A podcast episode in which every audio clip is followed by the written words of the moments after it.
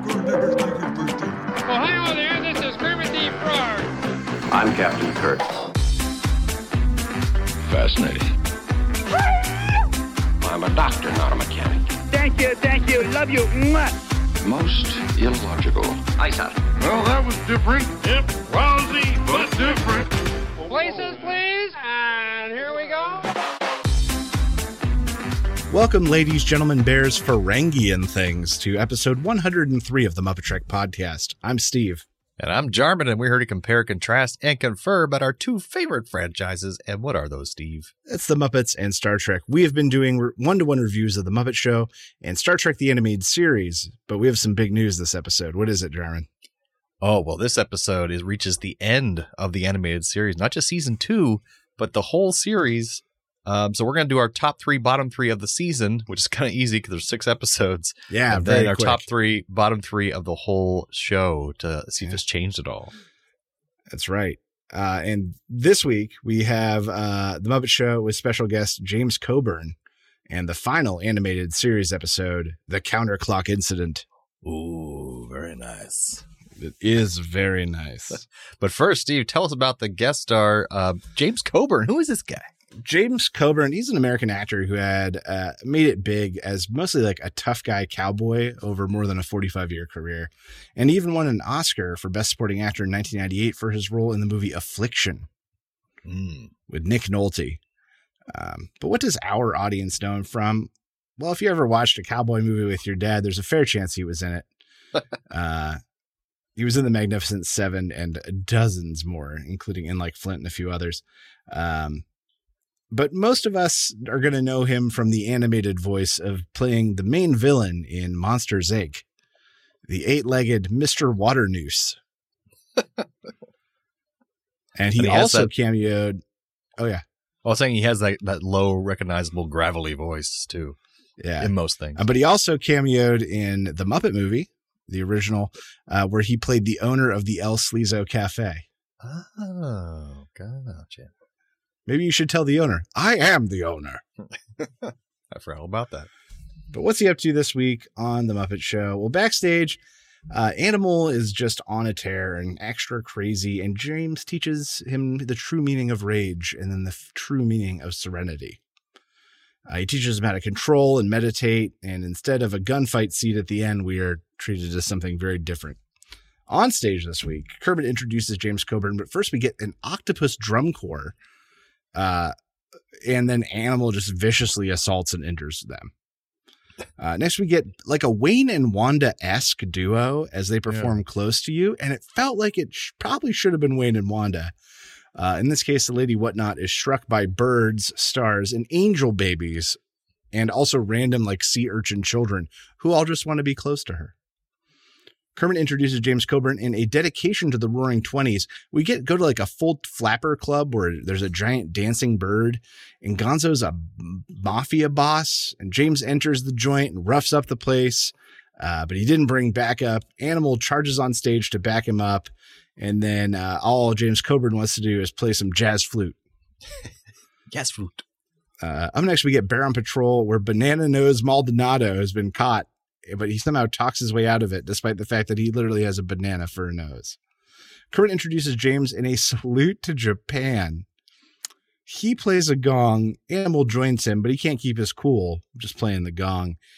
Then cowboys show up and stereotypical racial depictions of Japanese women, and they have a hoedown. And James Coburn does multiple times does a racist accent and makes reference to Chinese food when he's singing about Japan. Yeah, it's terrible.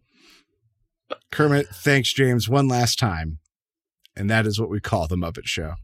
That so, Jared, we what did called you think of this week's episode with James Coburn? Uh, before we get to that horror that was the end, um, I did like the Coburn animal pair up because him being known as a tough guy. That was whole- good. Yeah, the whole it was funny, like showing him how to be, calm himself, you know. But then at the same time, they they have like minds. They like to throw things around, destroy things. Um, another episode with barely any Miss Piggy. She had like one line. That was it. Yeah, very little Miss Piggy. You're absolutely right. It's weird. Two in a row. Um, and there's that culturally insensitive warning we had at the beginning. I'm like, when, when's it coming? And then bam, right oh, at the end. the tribute to Japan. We found it. but I thought it was an okay episode. I mean, I thought James Coburn was surprisingly good with the Muppets. He seemed to really be enjoying himself there. A lot of weird, creepy smiles, this giant teeth that he has. Yeah. Um, that wide grin. yeah. And he was actually, I always complain about this with hosts. They don't put them in enough skits where they play characters. And even though he was playing versions of himself, he was still playing different like shows and skits like in those in those Right. worlds. Um, I get behind that. yeah, so I was like, that's pretty cool. They finally got him in costume and things like that. Um, and he did some talk singing and things like that. So it was, you know, I liked I liked him as a host in general. Um, but we didn't get many of our usual skits besides what's the the Fozzie Patrolman skit? What's that called again? I yeah, Bear on Patrol. Baron Patrol, that's right. Um, and the backstage plot was nothing really to speak of except for the octopuses causing havoc around the place. Um, so pretty middling for me as far as all that goes. This What one's pretty low for me. James Coburn just didn't do it for me. And this is one of those episodes where it was over and I went, where did the episode go? Like it flew by, but not in a good way. Like nothing really happened. Yeah, Nothing no, happened. And I that through couldn't plot's really important. Well, not only that, they just, what you look at this episode, there were like two very long sketches with very little around them. There Hmm. was the the Roaring Twenties flapper thing that had like two musical numbers and a bit in between that went on for a really long time. That's true. And then you had the the dressing room thing lead into the on stage thing with the gongs, which was like a sketch with two different musical things happening during it, and that went on for a really long time. And between It those two, did. that was like two thirds of the episode. There's a lot was of just those two sketches. yeah. Um. So I, yeah, this this episode flew by, but not in a good way. Yeah, it's a rare occasion that it'll happen, but it was. I agree. It, was- it felt very short, but at the same time, like not while it was happening. So I agree with that. But once again, what I got most outraged by in this the whole ending was that they're doing these stereotypical things about Japan, and then he makes a line about Chinese food, I know. and that was where I was like, "Come on, you can't." God, And they mentioned kung fu, like now you which brought is you brought in a different group of people entirely into this. like get your racism right if you're going to be racist. Well, it's just it's or just at least only insult one people instead of like three different distinct people with one thing. but isn't that how we bring each other together? I Just- guess. No, I not at all. guess it's awful. It was this one. This one earned and deserves the warning that it had. Yes, it does. oh Um, man, Man, this won't be making any Uh, lists. That's for sure. that's right. So, Jarman uh, music this week. We got Mhm. "Temptation," which we've also actually heard before. It was on the very first episode recorded with Juliet Prowse in season one, Wow. and it was performed by the Muppet Glee Club, and it was the first featured name performance of Miss Piggy, where she stepped out of the chorus and sang. It was "Temptation." oh wow. uh, Close to You by Burt Bacharach uh, and made famous by the Carpenters. Uh, Burt just actually passed away not long ago in February at the age of 94. Yeah, he was old when he was in uh, Austin Powers in the '90s. So I'm. Every time he- I see him in my head, he has fully white hair. So that's how Mhm. I know he's old. exactly. Uh, the Varsity Drag by Henderson, DeSylva, and Brown. Um, it was also from this musical called Good News, which featured uh, The Best Things in Life Are Free, which is another song we've heard on the show before. Uh, Alexander's Ragtime Band from Irving, Berlin in 1911. While not Berlin's first hit, it was the one that really put him on the international scene. And it's since been covered by the likes of Louis Armstrong, Bing Crosby, and Ray Charles. And then Japanese Square Dance, that's the oh, Oy. actual name, by Derek Scott, who was a musical associate for The Muppet Show, wrote this specifically for The Muppet Show. Oh, This is the same person that did all of Rolf's the dog's actual piano performances, as well as the theme song to Pigs in Space and Veterinarians Hospital, all marred by Japanese Square Dance. oh god. so, Darren, what did you think was the best Muppeteering moment this week? Um, it was kind of short, but I think it was done really well, which was the octopuses playing the drums.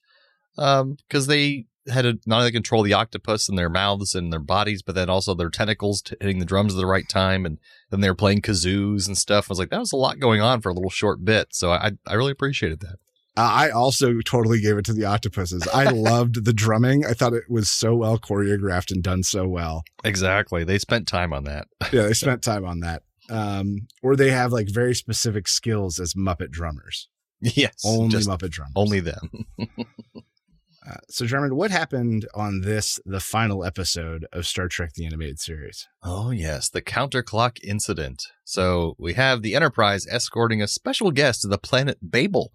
It's the first captain of the Enterprise before Pike, uh, Robert April, who's now a Commodore, and his wife Sarah, who used to be the chief medical officer of the Enterprise. She even designed the tools in the sick bay that Bones uses. And they're taking April to Babel for his retirement ceremony which he's very grumbly about. He doesn't want to retire. He's too young. Uh, suddenly, they encounter a ship coming right towards them at crazy fast speeds near warp 30, which I don't think is physically possible. Uh, they notice the ship is traveling right toward a star that has gone supernova, and if they don't stop it, it will destroy itself. So they try to at least slow it down with their tractor beam uh, and try hailing the vessel. And they get a response back from the sole person on the ship, and it's this woman, but she's speaking backwards. And when they reverse the message, they learn that she is pleading with them to stop slowing her down or she'll be destroyed. And when they can't stop her, they try to release the tractor beam so their ship doesn't get pulled in with her, but they can't, and the whole ship is not responding, so they're pulled into the supernova after her. And as they think they're about to die, they're suddenly in another universe where everything is backwards to our universe. And they're able to make contact with the woman again, who's now speaking forwards to them and she tells them that she is an explorer from this universe, and apparently, when a star is born in her universe, in the same place and time that a star goes supernova in our universe, a portal between our two worlds opens for that split second, and she was accidentally pulled into the wrong universe. So they beam down to her planet, Arret, which is Terra spelt backwards, the inverse of Earth, uh, where her son is waiting for them. And he's an old, wise scientist because people age backwards here.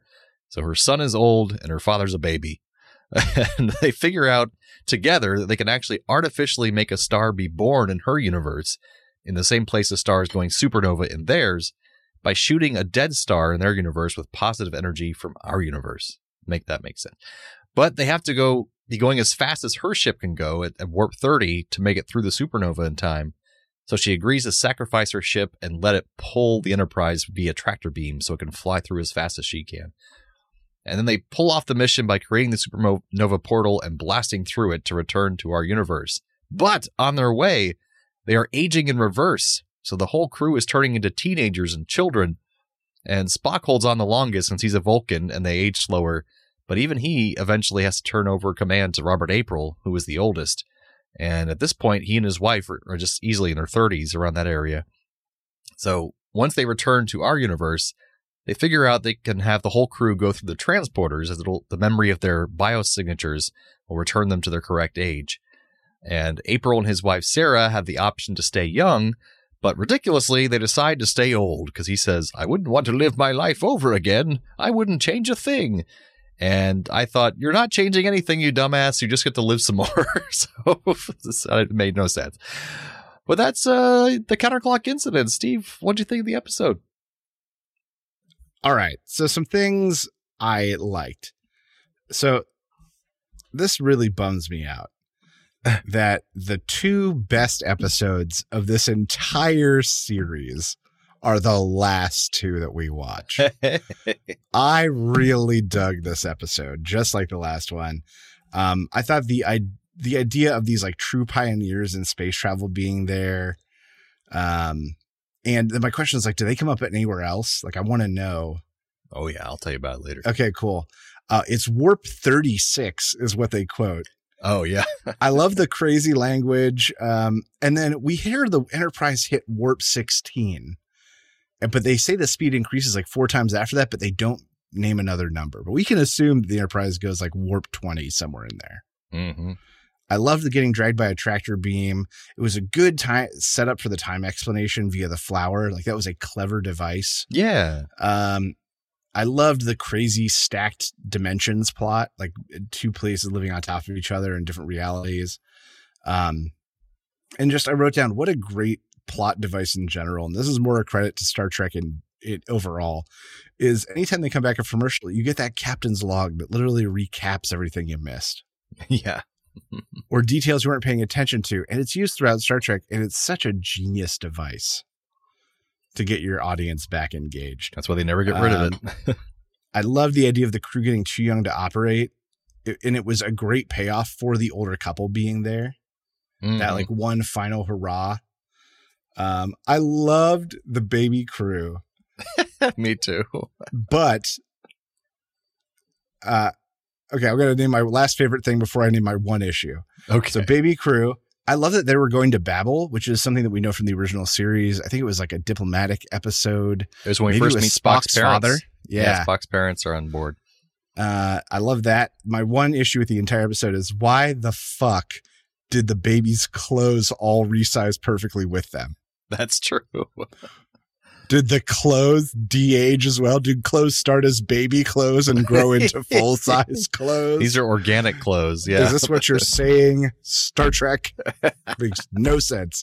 If anything, they should have been covered in like moss or something as it de-aged and turned back into because they say it's from bio plant matter at one point, right? oh, the clothes and such? Yeah. I Oh, think they established that at some point. We have to look it up. um, but yes, that was my one issue. But otherwise, man, two great back to back episodes that I dug both of. And I'm so bummed that they're the last two. no more animated series for us. I know. Uh, Yeah, I, I not, love until, we not get- until we get to lower decks. That's the next Oh, one. that's right? true. In a few years' time. like 10 years, maybe. yeah. Uh, I really like that uh, Robert April is there. He is uh he's, he was a, the original title of in the original script of Star Trek. That was the first name of the captain before they changed it to Christopher Pike last minute. So the writer used that name for the, this admiral who was going to be the first captain of the Enterprise, and you can see him now in uh, both Discovery, I believe, and definitely in Strange New Worlds. Robert April is back as an admiral. Very Um, cool. played by a black man too, with being progressive and everything. Very nice. Um, but it's yeah, he's he's a great character. Um, he's kind of like a tertiary character. But uh, yeah, he had a lot of weird. Um, uh, Jim, Jimmy Doohan doing a lot of the voices here, and the old man voices were pretty bad. but yeah, I feel like as the show's going on, Doohan has just lost more and more of his charm as a voice actor. he's Like he he only has cared so about it less and less. Yeah. well, especially that and the Native American guy from the last one, where I was like, why did Scotty just say that? like it was just his voice. At least he didn't do a really bad like Native American accent. That's be terrible. true. It could have been far more racist. We could have had a warning at the beginning of that episode as well. It's true. But I love the actor is trying to do children's voices, especially William Shatner. He's like, "Oh, I don't know. I don't know where I Yeah. am." That's hilarious. But yeah, I thought it was a really solid episode. And my one gripe was just that if you have a chance to be 30 again, you take it. It's you like do it. you're not that- reliving your life and erasing the things you did in the past. You're just, you know, you're living a whole new life. Like your your life's extended. Like why wouldn't you take it? That and the baby clothes, two big issues. Yeah. But otherwise, yeah, it was upper middle episode for me. But I'm glad you really liked it. Man, it was good. It was good. All right. Well, well, some trivia for this episode. Um, this was the last Star Trek production until the motion picture five years later. So this is the longest period of time in which the franchise lay dormant. Uh, this was Wow. also the last episode of the Star Trek franchise to feature scenes set in the 23rd century until Trials and Tribble-ations in 1996, which did a flashback kind of episode. Um, the planet they're headed to, Babel, as we mentioned, was from Journey to Babel, where we meet Spock's parents. Yep. Uh, they were also attending a conference there. Um, the Arret I mentioned is Terra, spelled backwards. Uh, that name had also been previously used for a planet returned to tomorrow in from 1968 Hmm. episode, though only in an early script draft and not in the final version of the installment. So they had Oh, in their head. All right, story checks out. It's not exactly clear why, when the Enterprise is hurrying towards a nova so it can return to our universe, the rate at which persons aboard the ship are becoming younger speeds up. Um, but the explanation for that, according to the writer, was um, in our universe, the faster you travel, the slower you age, as Einstein has told us, which is true. Like, you actually age slower when you're in space. Like, a lot of astronauts are like minutes younger than they would have been on Earth, which is kind of cool. Mhm. Um, but in the reverse universe, the faster they travel, the faster they age, or in this case, grow younger. Uh, so there was an explanation written in the original script, but they cut it down for time because it has to be a 20 minute long episode. Um, but yeah, that was the reason why when they started doing warp, they started de aging really fast um, at that point, which makes a lot more sense now that you think about it. Um, but yeah, that's a little trivia there. So what's our Trek connection, Muppet connection? this Oh boy, I got two great ones. Coburn was actually originally in the final running for the role of Captain Pike in the original series pilot. I did not know that. Uh, and then Coburn was also famous for his role in In Like Flint, the co- cowboy flick, Alongside him in the movie was Yvonne Craig, who played one of the Orion slave girls in Star Trek the original series episode Whom Gods Destroy. Ah, very nice. Yeah, That's a good connection. it is. Uh, but these are basically the same episode, uh, right? Uh, Yeah, I mean, they both feature worlds colliding, the Enterprise and the backward universe and Japanese culture and cowboys slash racism. so true. Uh, both had things that look like tentacles. Uh, the octopuses in the Oh. Muppet Show, and the diagram of the Milky Way galaxy in I the Star Trek it with all those little suckers on it. Yeah, well, it looks like an octopus. Uh, both feature things being pulled in against their will, the Enterprise being unable to detach itself and dragged through the nova, and the stars, birds, and angel babies being drawn to and stuck onto the female whatnot. That's so true. Uh, both episodes have characters entering somewhere they don't belong. Uh, you have James Coburn and Animal into the lounge of the 1920s number, and then the Enterprise crew entering the backwards universe in Star Trek. And uh, Nice. I had a third one here. Hit both it. e- both episodes have our main character saved by someone who is there miraculously to help them out out of nowhere. The Tokyo Tai Chi Karate and Chowder Society, yes, that's what they were called. Uh-huh. Uh, they saved the closing number miraculously on the Muppet Show, and the convenient scientist in the backwards universe helping to solve the Enterprise's dilemma on Star Trek. It's true. Nice. Oh, but what's that? noise? Ah! Oh God! Transporter malfunction. Yeah! Transporter malfunction. All right, it's a part of the show where we transport one character from one episode to the other, and then vice versa. So, what you got for us, Steve? Muppets to Trek this week, I'm going to bring the entire episode and put it into that reverse time world. So we would start with the final bow, uh, get through the racism really fast up front, and then have an okay episode afterwards and end with the opening theme. See, I was picturing when you said that that it would reverse the racism so that it would be oh, really woke. reverse racism. That's even better. yeah, racist against white people. it starts with them dancing together and it realizing the cow making the cowboys leave. Like that's what they realize. They, Yeah, need, yeah, they should exactly. go and leave these people alone. Uh, Muppets of Star Trek. I have Statler and Waldorf are going to transport to take the place of Robert April and his wife because I think it'd be great to see them de-age into their younger selves, and they would definitely choose to stay that way. They wouldn't change That's back. right. Uh, Trick to Muppets, I'm going to take the old couple and replace them with the convict in Bear on Patrol, where the, it'd be a, I think it'd be a good gimmick where he booked them in as two elderly people, and then as they look in on them, they're just younger and younger until they're two kids that slip through the bars and make a run for it. That was quite creative. Right? Uh, Star Trek Muppets. I'd have Spock transport over to take the place of James Coburn because I think he'd be really good at making Animal learn to meditate and calm himself. You know, give him a therapeutic mind meld to calm him down. I think it'd be great. Nice. But now we're coming to the part of the show. We're going to give our top three, bottom three of season two of the animated series. So, And then our final top three, bottom three of the entire series. That's right. It's a lot. Uh, so where do you want to start? Let's do uh, uh let's do our best of first. Then, best uh, of. Okay, so my best of three best from last season. The Jihad. Uh, I liked the the pace, very quick, and it oh, was. hold like on a, part- second. Wait, what? wait. Uh, let's do the the season three first. Did you do Oh, I thought you were saying overall. No, no, the season three first, and then overall. Okay, yeah, we can do that. Perfect episode. Almost. um, okay, so it's my top three for season two. Now this is out of six, so Yeah. not all, not one of these was not a gem, and that one is Bem. It was not great, but at least there were interesting races. It was. It's always neat to see the juxtaposition between like the new age of Trek tech and primitives. I think is always interesting, uh, but that one, yeah, it it's it makes it there by attrition. I can see that. Uh, and then the last two, how sharper than a serpent's tooth, D and D party puzzle where they've got to put snake statues to do a thing. Great lore dumps about human history and the implications, and for whatever reason, a benevolent godlike entity that I found tolerable, which is pretty rare for this That's show true. in general. That's true. Uh, and the counterclock incident, the one we just listed, for the reasons I talked about, great premise, huge implications, excellent setup that only gets better as the episode goes on, and Star Trek babies. It has it all. Star Trek babies. Star Trek babies, they're beaming up to you.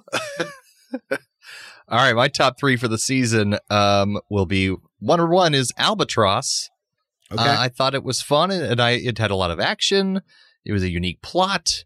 Uh, they they'd imprisoned an officer on a planet and trumped up charges in later series, but they hadn't done it yet on, in this one. So it had Bones being trapped there under charges, and it had a lot of funny moments in it. I thought that was really nice. Um, number two, I'll give to the counterclock incident. Um, I really liked that it had Robert April, and it was a really cool sci-fi concept that went really well. They explained things well, and it was great seeing people as babies. I wish we could have seen more of it, like seen more of them as kids, um, seen more of this backward universe, and the implications of that. That would have been really cool. But we just had that 23 minute episode, so I thought it was done really well. And my third one is the Practical Joker. I mean, Kirk is a jerk. Come on, it's the best best shirt ever That's Um, true. but it had great pacing. I love the ship was the the Joker the whole time with um, Majel Barrett's voice, telling all those jokes, and it was just really silly and fun. It was really lighthearted, so that was my last one. Yeah. What about All your bottom three? Bottom three, I'm going to start with the Echo, the practical Joker.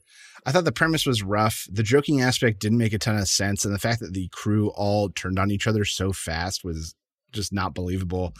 and just, and then the ship playing a prank, it was just too much suspension of mi- disbelief for even for me for Star Trek. Mm, gotcha. Uh, in second place, I put the Albatross. Uh, the color plague didn't grab me, and uh, what was seemed to be set up as a Bone Centric's episode didn't pay off because he wasn't in a lot of it, and I didn't like that. I remember you mentioning that. Yeah. and then the Pirates of Orion, lame Orion's Spock sickness isn't a super compelling hook, and there's political backplay that we just don't care about. you remember that. I'm surprised. Uh, yeah, my bottom three. My, I we also share the Pirates of Orion. Um, I I saw that in my notes that you sent over that I kind of liked this episode, but since I don't remember anything from it except the general premise, I'm saying in this season it falls my bottom three because it was just, and also apparently Bones was racist, so we don't like that. Um, then I put How Sharper Than a Serpent's Tooth um because i thought it was the same old god concept we've seen before you know kind of saying are humans worthy and it just didn't do it for me and uh, i don't know it was just kind of like meh but i did like the things that you mentioned about it because i didn't hate the episode that's the thing in all of season six or season two i didn't hate any of these six episodes i think they were all kind of decent These were overall much higher standard than last season. They can were, I agree. that. Yeah, so like I didn't hate any of these bottom three. Um, and then Bem, I put I didn't hate this episode, but uh, it was yet another alien who had to be convinced that humans were okay, and also Bem was kind of a dick, and so it was just like the main guy was just kind of annoying. The voice he had for him was Scott from Jimmy Doohan was not fun. Um, but yeah, so it wasn't terrible. It's just that it, it didn't it didn't hit me like it hit you. That's all. Yeah, That's fair. So wait, which one did we share in common there? The Pirates of Orion. So we can both agree that a Pirates of Orion is the shit episode of this season. Shit episode. shit episode this season. But man, we diverged quite a bit there. So that's we good. did only one overlap. It's kind of crazy. I like it. So now let's talk about the new best three and the new worst three, and if Yes. these take the spot of any of the existing title holders. So what are our old ones? So my old ones were uh, Jihad, Time Trap, and Eye of the Beholder As your top uh, three? as my top three. Mm. and uh, on the I guess we're just sticking with top three. And I think How Sharper Than a Serpent's Tooth and the Counter Clock Incident knock out two of those episodes. So Jihad and Time Trap are out. Oh. Eye of the Beholder holds its place. I loved the missing people aspect. Had a very strong opening. I, I loved how ridiculous it was that Bones got crushed by Godzilla and was somehow okay. Oh, I And forgot it about all that. ended up being crazy slug villains in a space zoo. It just had everything. it's got everything. so Eye of the Beholder, It's How New York's hottest Super club. Serpent's Tooth, and the Counter Clock Incident are the three best episodes of the entire animated series, in my opinion. The entire man series. All right, my old ones were uh, Yesteryear, uh, The Magicks of Megas-Tu, and The Lorelei Signal. And uh, I am going to keep Yesteryear because I love that so much with Spock's lore and stuff like that, and Mark Lenard's and his father. And I'm keeping the Magicks of Megas-Tu because for some reason it's my nostalgic animated series episode. You you you love that fucking yoked Satan. Oh, he's, he's, so great. Look at my Oh, abs. Look at them. He's gonna spot me so hard. Yeah, he is. Um, but then I'm kicking out the Lorelei signal and putting in the Practical Joker because I really enjoyed that episode. I thought it was so Man, good fun. oh, that hurts me. That hurts me. All right, so now let's talk about the bottom three. yes, I like that you and I didn't have any overlap for the top three. I like That's it true. being two completely divergent lists. All right. So um my original bottom three were more tribbles, more trouble, uh, because it felt like it had already been done. Once Upon a Planet and The Infinite Vulcan. mm, mhm. Um and I am I'm putting the practical joker in and it is taking the place of Once Upon a Planet. Wow. So now my bottom three are more tribbles, more trouble, the infinite Vulcan, and the practical joker. That that's crazy. Um, My original bottom three were one of our planets are missing. I thought a terrible title, and it was just it was it was a battle around. Uh, Once upon a planet as well, and Beyond the Furthest Star. Um, and I'm going to keep all three of them. Wow. Okay, that's fair. We did say this is overall higher caliber. yeah, I just didn't think any of my bottom three from this season were worse than those, and they they weren't all that terrible. They were just, well, some were boring, some were just like not interesting or retreads, and but we both share Once Upon a Planet.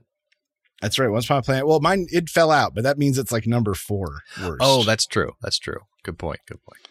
um but yeah, so that is our final ruling on Star Trek the animated series. Check it out if you haven't, but only the episodes we liked. That's right. You don't need to you watch trust us, thing. right? I'm sure it'll be a long time before we review a whole series again, besides the little Muppet Show. But then for Star Trek, it'll be Next Generation in like four years. That's right. So that brings us to the end of episode 103 of the MuppeTrek podcast. Join us next time for the Muppet Show with special guest Brooke Shields. And just to note, this episode is not on Disney Plus due to copyright stuff that is being figured out, or maybe won't ever be figured out. So we're gonna have to find it someplace special, and so will you if you want to watch along. Maybe go to your local library and get an old VHS cassette. That's tape. right. And we'll watch disc. the Star Trek Next Generation episode Encounter at Farpoint. I am so excited to get into Next Generation. Me After the animated series episode finished on my television, it started playing the first episode of Next Generation, and I was like, all right, it knows. Yeah, we're getting started. But buckle in for that. We're starting a whole new chapter here on the MuppeTrek podcast. And from the lovers, the dreamers, and us. Live long and prosper, everyone. Thanks for listening to the MuppeTrek Podcast. Be sure to follow us on social media on Facebook and Twitter. Subscribe to us on Apple Podcasts, YouTube, Spotify, or your favorite podcast platform. This podcast has been brought to you by A Play on Nerds.